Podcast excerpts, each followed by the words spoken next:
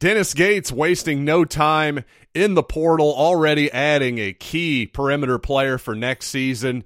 Plus, Eli Drinkwitz has found his offensive line coach as well. So let's talk about all that and more right now on Locked On Mizzou.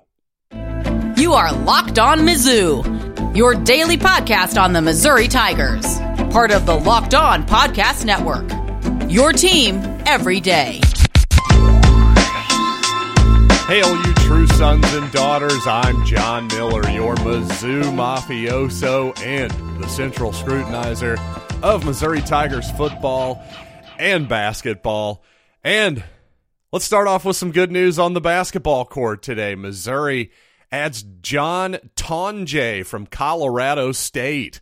Yes, before the Final Four even played, Missouri already dipping into the transfer portal. I'm definitely on board with people who say that the portal shouldn't be open until the tournament is over. Number one, my goodness, just give these coaches a minute to relax, maybe to put their feet up for five seconds.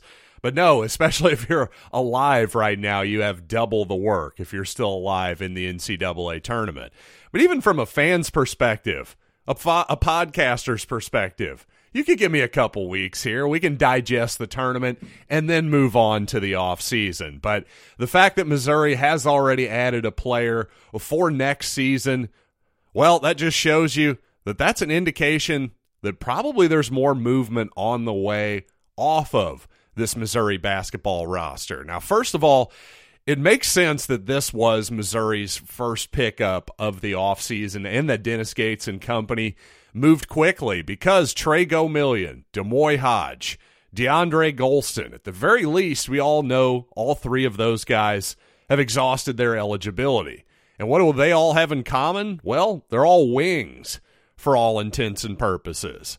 And what about Isaiah Mosley, another guy who qualifies as a wing or or an on-ball guard often as well. Whatever way you want to look at it, still a perimeter-oriented scoring type player certainly Missouri's going to need some help on the perimeter, some additions. So it makes sense to strike quickly here. And I also think the timing of this, by the way, in case you missed my previous episode this week, well, it makes my point about teams needing to hire a de facto general manager at this point for roster management. And just as importantly, being able to scout the entire country, know who's available, what kind of players they really are. But Anyway, back to John Tonje. Here's a guy who's about six foot five, good size for a perimeter player. Had offers from Michigan and Oklahoma, among others. Shot about 39% from downtown last season for Colorado State. And he's pretty explosive, too. He can definitely, he's got some impressive dunk highlights online as well. So,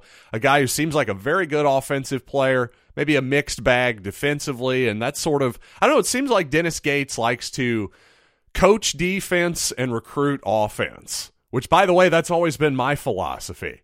I'd rather give me a guy who's got the talent offensively and maybe has has some again some explosive athleticism, something. Maybe I can teach him to play defense. If he plays hard, I bet I can mold him and he can figure it out. That's what I say about Aidan Shaw, by the way a guy with incredible explosive athleticism, plays plays hard, played really hard last year, I thought, for Missouri, but just didn't necessarily know where he was supposed to be at all times. I think next year you're going to see a completely different Aidan Shaw defensively. But again, I brought up DeAndre Gholston earlier. He may have some Gholston similarities too, he being John Tonje that is he can back guys down a little bit too, which is something Gates seems to like out of his offensive perimeter players as well. At least the ability to punish smaller players and at least draw a double team, kick the ball out for a better shot, that kind of deal. So to me, this is a really great pickup on paper for the Tigers, a guy who for people who follow the portal, rank those kind of things, followed a lot more closely nationally than I do. He was thought of as one of the better players to enter the portal. So this is a really nice coup for Dennis Gates, C.Y. Young, and the whole gang, I would say. And by the way, speaking of Isaiah Mosley and Kobe Brown, well, it was maybe, gosh, was it a month or two ago that I predicted boldly, I thought at the time that I thought both of those guys would be back next season. And as time goes along here, it sure seems like a lot of other Missouri people are starting to pick up on that idea. And like I said before, I, I didn't have any, you know, insider knowledge or anything like that. And I still don't. It was just logical deduction. I just am not sure that Kobe Brown is going to be surefire enough of an NBA prospect to get any type of guaranteed money, which again is possible to get in the second round as well. Less likely, but definitely possible. And from Mosley's perspective, it just what what are his better or other options? I don't know that he has any. And by the way, I've gotten the feeling that Mosley is happy with this program, and I think he's grateful with how Dennis Gates and everybody handled his situation and the the secrecy, you know, respecting his privacy, all of that. I think that actually won Dennis Gates and his staff a lot of brownie points. I think uh, hopefully people nationally will notice this as well, but I know that Isaiah Mosley and his family noticed it. I really think that there's a good chance he'll be back next year still, and I would welcome him back with open arms. I still think Mosley is such a talented player, and really we just saw basically a scratching of the surface last year of a guy who had really proven to be a very, very high level player at the division one level already. I think just obviously taking him on and off the court constantly less than ideal circumstances for everybody involved. If for whatever reason that isn't the case next season well i think obviously missouri should welcome isaiah back with open arms and i, I would really look forward to seeing what that looks like on the court in a full season I, I still have all the belief in the world in his ability and Missouri is reportedly hiring Brandon Jones on the football side to be its new offensive line coach. Now, I don't think anybody could call this a home run hire, but is it a complete disaster? Well, let's talk about the Missouri offensive line situation coming up. But first, I want to tell you about FanDuel because you know what? The Final Four's coming up, and that means there's no better place to get in on the action than FanDuel, America's number one sports book. Because right now, FanDuel is giving new customers a no sweat first bet up to $1,000. That's $1,000 back in bonus bets if your first bet doesn't win. All you have to do is go to fanduel.com slash locked on and sign up today to claim your no sweat first bet. Then you can wager on everything from the money line to point spreads to which team will be cutting down the nets on Monday, all on an app that's safe, secure, and super easy to use. So don't miss your chance at a no sweat first bet up to $1,000 when you join FanDuel today. Just go to fanduel.com slash locked on to sign up. Make every moment more with FanDuel. You know, one of my favorite things about Locked On is its quick, digestible content for people on the go, and it truly is your team every day, tailored toward you. Well, the Locked On newsletter, very similar. Just go to lockedonpodcast.com slash newsletters or scan the QR code on your screen right now. You'll be able to select the teams, the leagues, exactly the kind of content you want. And I promise you, as somebody uses this, it's not going to clutter up your inbox every single day. This is really something you're going to want to check out. So, again, the QR code on your screen or lockedonpodcast.com slash newsletters. But let's talk about Brandon Jones, who apparently is going to be, reportedly, I should say more accurately, is going to be Missouri's next offensive line coach. Brandon Jones, formerly of Houston, also was under Dana Holgorsen at one point. Of course, this is was Texas Tech's offensive line coach at one point, of course, under Dana Holgorsen. He played for him at West Virginia back in the day, I do believe here. Correct me if I'm wrong there out there, but here's the point. At this point in the process, who is Missouri realistically going to get? The Marcus Johnson thing, timing of his departure, no matter what you think of Marcus Johnson. I think there's a lot of fairly differing opinions on how great of he, a job he did or did not do at Missouri. But regardless, I think if you wanted to replace him, doing it either after the bowl game or after the conclusion of the regular season, even more ideally, would have been the time to do it. Certainly after spring practice, the pool of candidates available to you shrinks quite a bit. But on paper, I, I, can't say this is a massive downgrade whatsoever because if you look at it, you look at football outsiders and their line stats, for instance, just the offensive line stats the last couple seasons, well, especially last season, Houston's offensive line performed significantly better than Missouri's. Now, Missouri had a very porous offensive line season, so that may not be saying a lot. I'll also point out that I don't believe that these stats are adjusted for opponent either.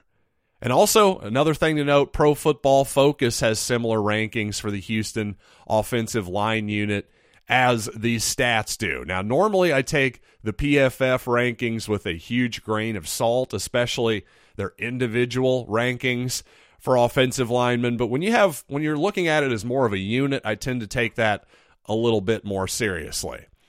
But again, you can't say on paper that, well, Missouri did it. Eli Drinkwitz did it, everybody. We've got the perfect offensive line coach. But at the same time, I can't say that this is obviously a huge downgrade either.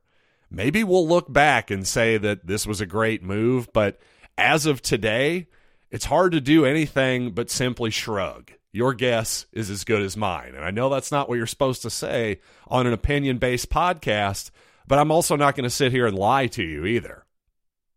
And now let's swing back on the old pendulum, back to basketball here.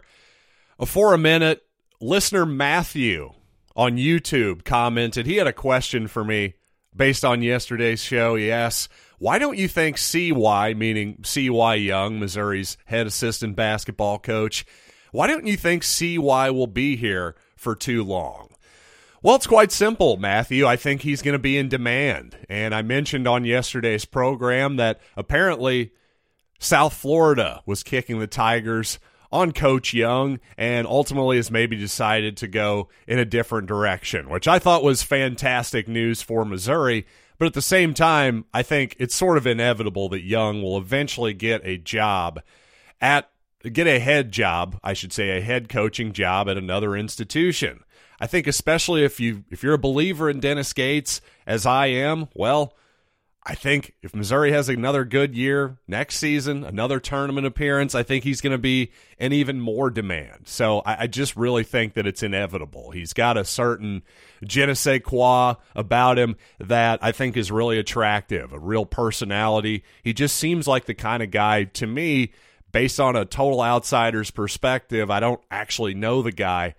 I think he has that type of personality and ability to be a head coach. I really do. So I, I just think he's going to get there eventually. And to that point, Gabe DeArmond over at Power Mizzou, I was checking out his message boards yesterday, and well, apparently Young may be in line. It's possible. This is mostly just Gabe speculating that he could maybe be in line for the Temple job that has opened up as well. So, regardless if that comes to fruition or not, hopefully from a Missouri fan's perspective, once again, we'd love to have Charlton here as long as he wants to be here. Clearly, he's one of Dennis Gates' best friends and an excellent basketball coach. But I just don't. I don't think Dennis Gates is going to tie him to the tie him to his chair or anything. I mean, if he's going to get a great opportunity to go be a head coach somewhere, I think he's got to take it. Maybe maybe that first job will be a Cleveland State like job, and he may have to, you know, do that for a few years before he moves up to a place like I, I don't know Florida State when Leonard Hamilton retires. Just wild speculation there, but I don't think that's the craziest thing in the world. But again, that's the reason why I just don't think Young's going to be here for very long. And when it comes to officiating in college basketball, by the way, I think we all know, or at least deep down, we all very strongly suspect that referees in college love to call an offensive charge more than anything on the planet. But there is something that I think may actually be a significant second place there. And this is a rule that I think really needs to be addressed by the NCAA just for the actual fun of the game. So let's talk about that right after these quick words. So again, clearly the charging violation, the offensive foul by a player with the ball, that's always going to be any NCAA official's first love. you never forget your first, right? So that's always going to be the apple of their eye, I think. But I have noticed a love affair starting to unfurl a little bit with calling guys on the floor. Something that would be an obvious continuation in the NBA and and one, count the bucket, give them a free throw on top of it as a bonus, that kind of thing. Well, it seems like officials absolutely love to call a shot to call a foul on the floor and say no basket, no basket, even though it went in, even if it's really, really borderline. I mean, it's a split. Like the guy is jumping in the air, but oh, he didn't actually he didn't actually follow through yet with the shot, so we're going to call that on the floor. And I know back in the day when I believe in, I believe it was in the 80s or the 90s. I want to say I want to say that's true. I, I could be wrong, but I just remember when I was a younger man back in again the 80s and the 90s there was a lot of sort of old school basketball people who thought the NBA's continuation rule was very silly. But my argument is especially with now having watched both sports for decades, I like the continuation rule. I think it's much more in the spirit of the game than, oh, nope, call it on the floor, call it on the floor when the guy was in the process of going up for the shot. Yes, his his feet were technically still on the floor, but to me that's against the spirit of the rule. I really like the gather concept. Like, okay, once I've picked up my dribble, I've gathered and I'm going into my shot motion. That's part of it. That's part of the continuation of movement, if you will. And to me, as a fan, just as a, a neutral fan, if I'm just watching the Final Four this weekend, I'd rather see the offensive player rewarded for a great shot, for a great offensive basketball move, than rewarding the guy who committed a foul, the guy who, by definition, committed a violation. As often, as, as much as we possibly can, I think we need to not reward people who commit rules violations. That's my insane concept. So, for instance, the NBA is has got the take foul rule. I don't know if you're familiar with this, but it's the idea of hey, if there's an open court fast break here and you grab the guy from behind or foul him from behind, we're not going to reward you with that. We're actually going to call that a technical foul for all intents and purposes and reward something on top of that in terms of free throws and the ball. So I don't know. I, I just don't understand the downside. I really don't. For the people who are maybe clinging to the idea of not having the continuation rule, if you will, the continuation interpretation of the Emancipation Proclamation. Sorry, I was just on a roll there. But seriously, I, I just don't see the argument against this. What is the argument against the continuation rule? You just don't like fun. You don't like guys scoring points. You want to reward foulers. I just think that that's a rule that's long been in place for decades in the NBA. And the fact that it hasn't made its way over to the NCAA, that's just pure stubbornness. And I think one thing we saw that the NBA implemented a few years ago hey, the 24 clock, it actually just resets to 14 on an offensive rebound. Well, essentially, that's in NCAA now, too. It's 30 resets to 20 if it's an offensive rebound or the ball is turned over in the other team's court, that type of deal. Is anybody upset with that? I actually think all it's done really it hasn't made offense harder necessarily because usually those teams would just kind of back it out and screw around for 10 seconds anyway. It just makes teams get into their stuff a little bit quicker, be a little bit more prepared. And by the way, I actually think the level of play in college basketball the last few years has gone up not down. So these rule changes have actually been good. Let's not be so utterly conservative that we can't move in a way that can make the game actually better. That's where I am. Perhaps you'll disagree with me, and hey, if you do, definitely send me a message anywhere on social media at Locked On Mizzou, including my new TikTok page. Yes, screw you. Screw you, American regulators. Screw you, the Chinese Communist Party. I'm getting it on TikTok regardless. I hate all of you, but I'm doing it anyway. No, in all seriousness, you can tell I've had a lot of fun today, and I hope you're having some fun listening to it. Thanks again for joining me here on Locked On Mizzou and making it your first listen. Now, for your second listen, once again, check out Isaac Shade, Andy Patton, Locked On College Basketball. They got a great bevy of guests from coaches, players, big time experts. Again, that's Locked On College Basketball, available on YouTube and wherever you get your podcasts. So until next time, I'm John Miller, and thanks for listening to Locked on Mizzou.